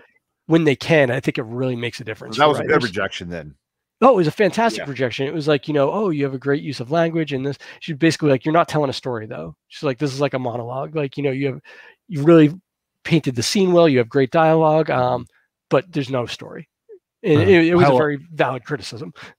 About how old were you when you submitted that? Do you remember? Oh, I was in my 20s at that point. Um, so- so it was right before I started doing comics. I was kind of trying to do comics, and I was trying to hell yeah, Zarathos. Uh, um, I was trying to do comics, and I was trying to to write some short stories. Basically, I I had been in the band, and it broke up, and I decided I didn't want to do stuff with other people anymore. I wanted to do something where Some It- solo stuff. yeah, I wanted to do something that was going to succeed or fail based on my merit. You know, Mhm. um, I figured writing was a good a good way to do that, and also being in the bands, like being in a dysfunctional relationship with like three people, and I, I was kind of tired of that. Um, so I wanted to do something that was not so social in that regard. Yeah. Writing's very antisocial. yeah, it's very It solitary. It kind of is, yeah. so Yeah. um so i was trying to still trying to figure out what i wanted to do um but uh yeah i was probably 25 when i submitted that and and like i said i didn't know i, I wasn't telling a story and it, that's why i started plotting because i realized that when i just sit down and write i don't tell stories i just ramble like That sounds like you, Jay. You just like to ramble. A little bit, just a tad. Yeah. So as we So, start uh, winding down, I, will know say- you have a few right left, Brad. Do you? I just go want to say, uh, in regards to comics, though, it, you know, comics did help me a lot with how to tell a story because, uh, especially with um, bands do suck. uh, it's fun too, though. I miss playing live shows. Um, so I miss live music. yeah, um, when you're writing comics, economy of storytelling is huge because a lot of times you have 25 pages to tell a story. You know, like because that's that's what they're going to give you. And you can only fit so many panels per page you can only fit so many words per page. Um, so it made me it forced me to plot things out in a way where i could budget this many pages to a scene and i could budget this much dialogue and it made me learn how to tell a story without relying on dialogue with you know visual things and without with showing instead of telling. Um, so a lot of that stuff translated into writing prose and a- anybody who hasn't done it i highly recommend trying to do some screenwriting or comic script writing because it's going to make you a much more versatile writer That's good advice. Yeah.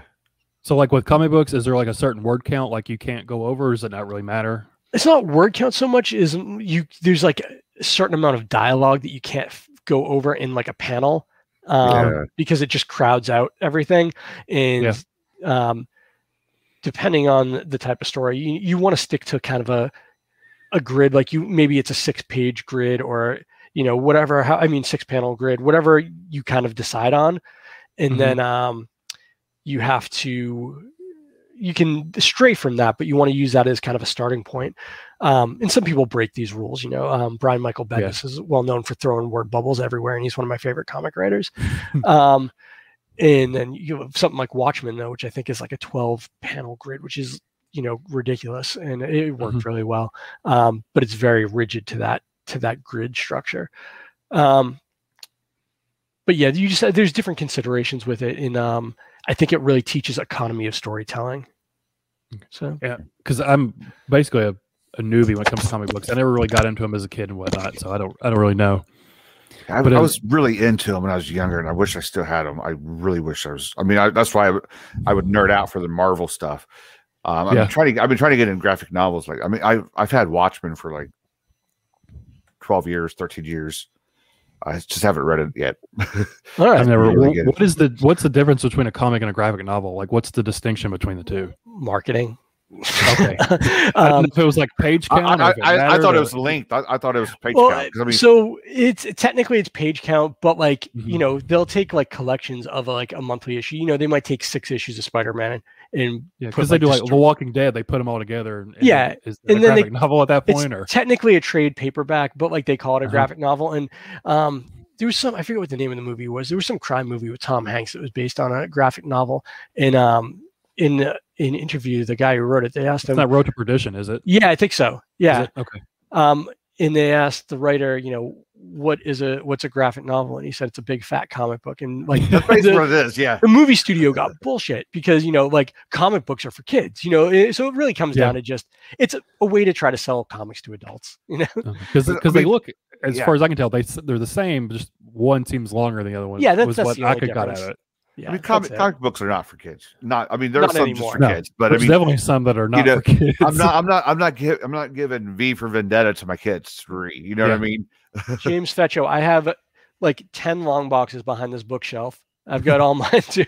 Well, Uh, I've got like all my all my Goosebumps books from when I was a kid. I have them over here in a like a old Kroger box still. Nice. So.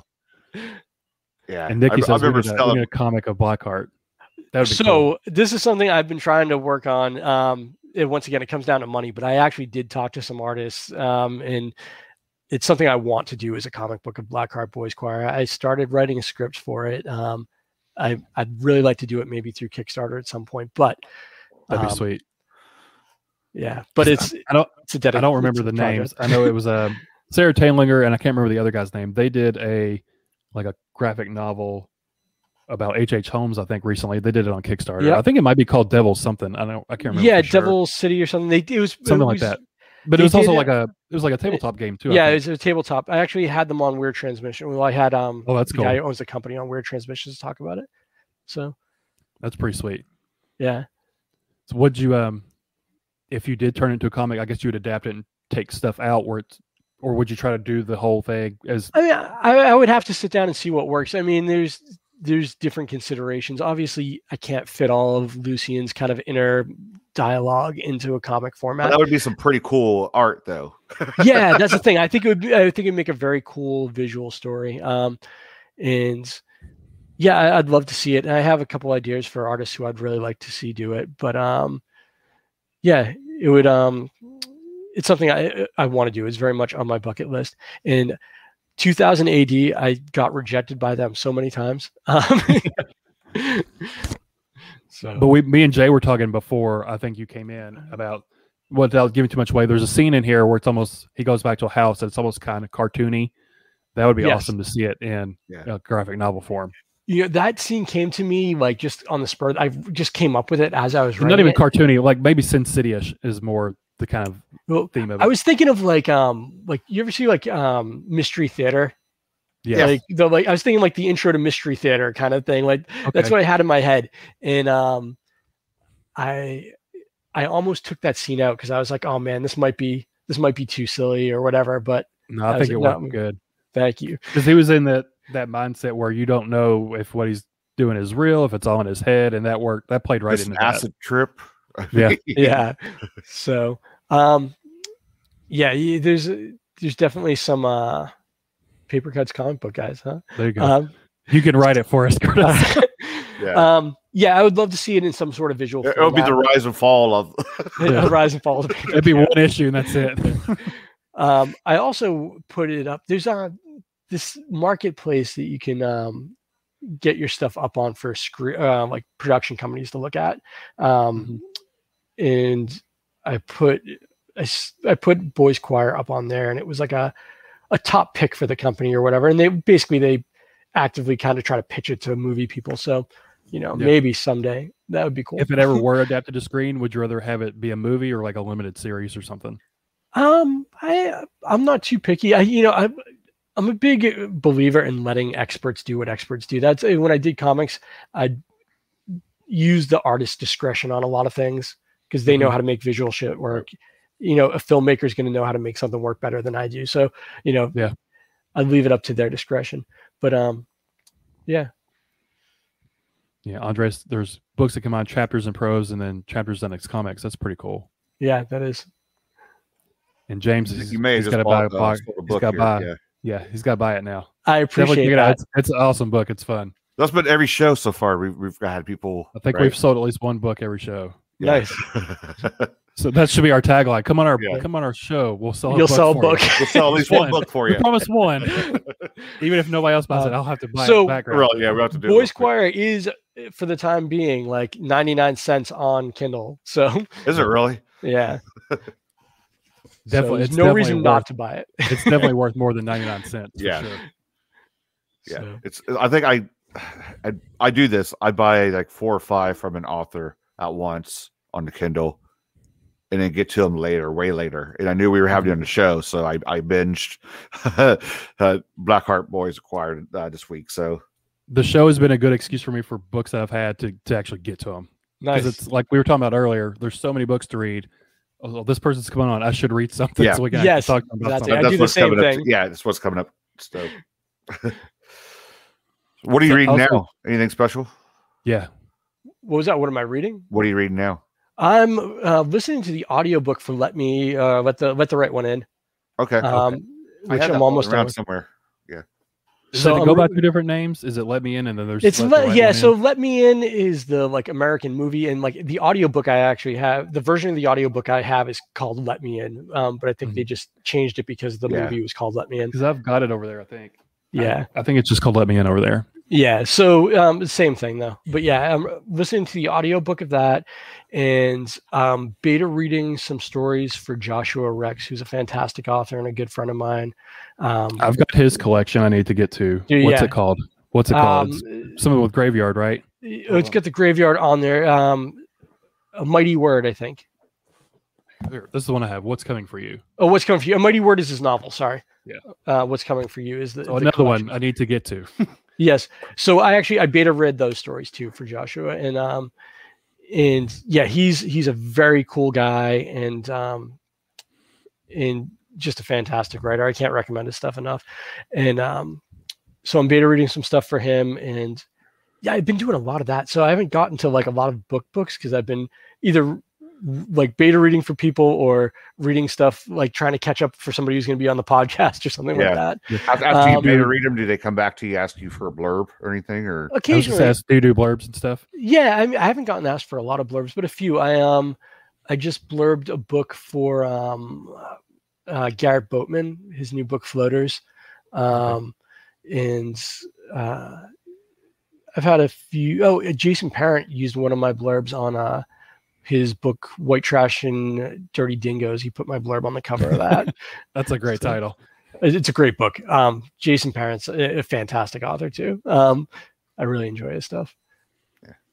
So something completely separate from books. I wanted to ask, since you live in Salem, Massachusetts, for you all there is like the Salem witch trials. Is that a big thing, or is that more like that's the tourist stuff? No, well, I mean it's the tourist stuff, but it's I mean it's it's the industry that drives the city. Um, it's kind Yeah. of it's kind of absurd, and uh, so it depends on what you do for work in Salem, how you feel about it. So if you work downtown in the tourist area, if you work in the food industry, in one of the witchcraft uh, shops or the museums, you love it. Uh-huh. If you have to drive through Salem to get to work, You, so the a lot of people in my neighborhood like you'll see these bumper stickers that be like why do they call it tourist season if you can't shoot them? You know stuff like that. And, um, so um you know it's tough i i only moved here maybe seven years ago six years ago. And Mhm. um i it's still i like i love halloween. I i like spooky stuff. I even like the cheesy spooky stuff. Um Yeah. I enjoy it and I work in Salem. Like I can walk to work, so it's it doesn't bother me. I, I enjoy it, but I um, if you're trying to get anywhere though, you know, like Yeah. even it's from September through O- October 31st. It's a nightmare to go anywhere. Um, the only they thing do it up about it, big for Halloween, don't they? oh, it's it's ridiculous, yeah. And I think this year is going to be gigantic because they couldn't really do last year. Yeah. Um, so the only thing about it is it's um, it can be from a historical point of view, I think it's kind of tacky and kind of um, you know um, exploitive because Mhm. I mean essentially it's you know I, I like spooky stuff and I like I like the fun like Salem happenings, but we're kind Yeah. of celebrating women who were basically killed for like for their no reason. property. It's like, Yeah. oh, I Right. want her property. She's a witch, you know. Um, And um, and it was that was kind of done by design. So Salem's main industry used to be um, nautical, and it was it was huge trading center. To the fact that like the Far East, I think China thought Salem was its own country because so many ships went there. like like that's a legit thing that I, I heard on a tour here. Um, Yeah.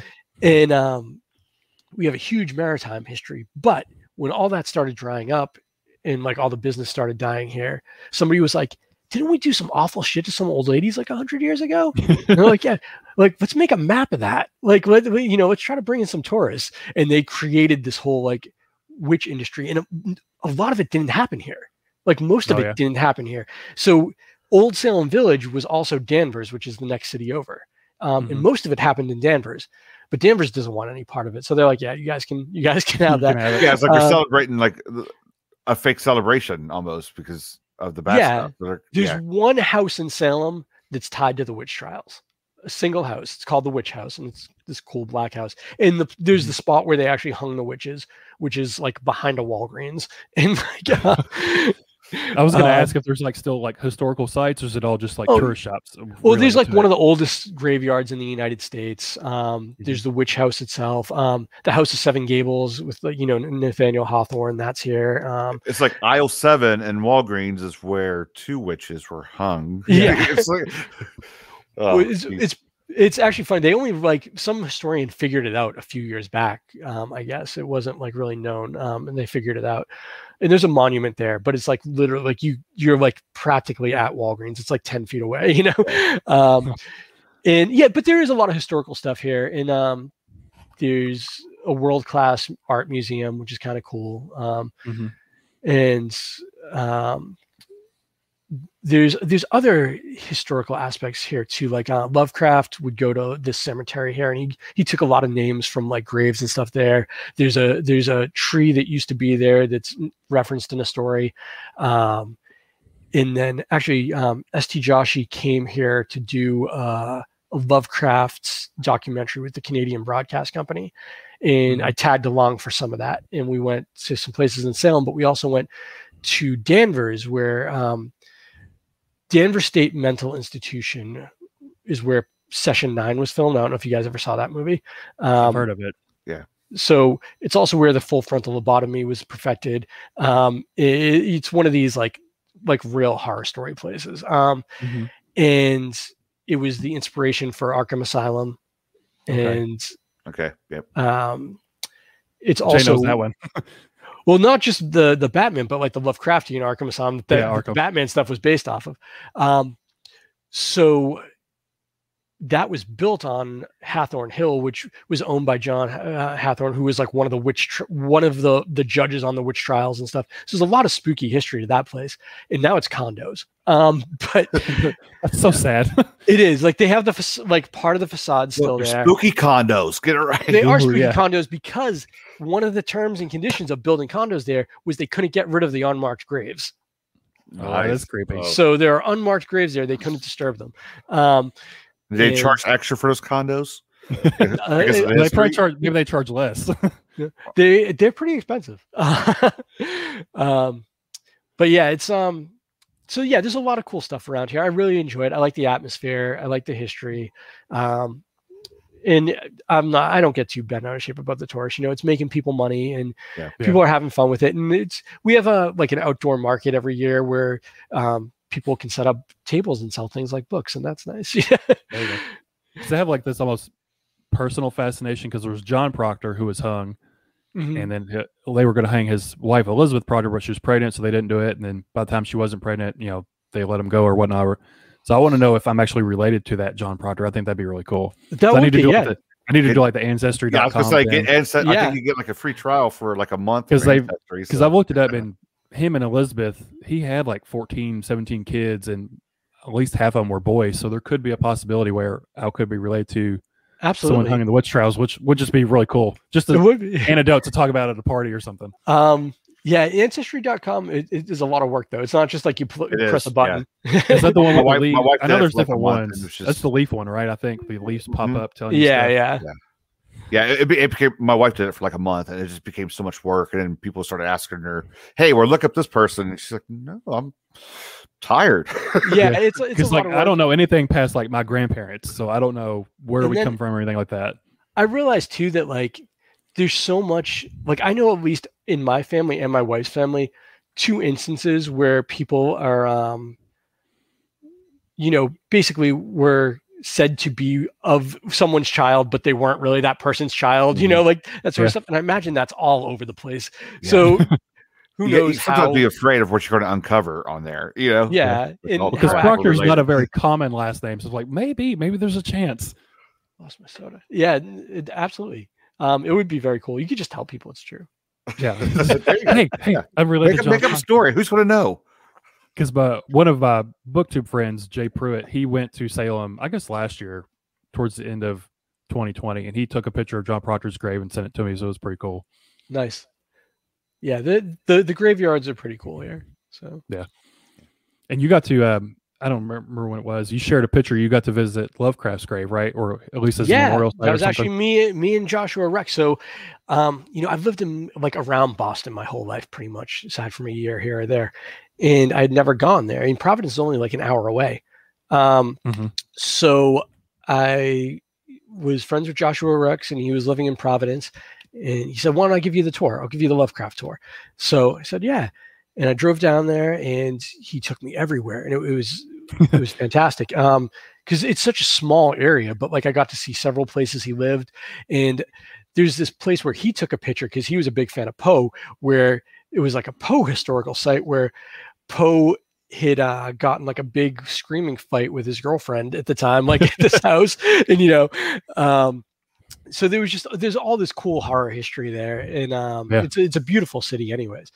And then you know we it all culminated at Lovecraft's grave, which always has like little tokens on there. You know, I think when we went there, somebody left like a little toxic Avenger head and like all this just random like a stuff Cthulhu Beanie Baby, and yeah you know uh, so um but it was it was cool you know i i have such respect for his stories and they made such an impact on me that Mhm. you know being six feet away from his corpse was kind of surreal you know um and uh yeah it was just it was a pretty you know for lack of a better word spiritual moment for me and um yeah it was it was very cool to go there with josh because he's um we're on the same wavelength about a lot of things and um it was just cool to to get to go there with him Cool. that is pretty cool.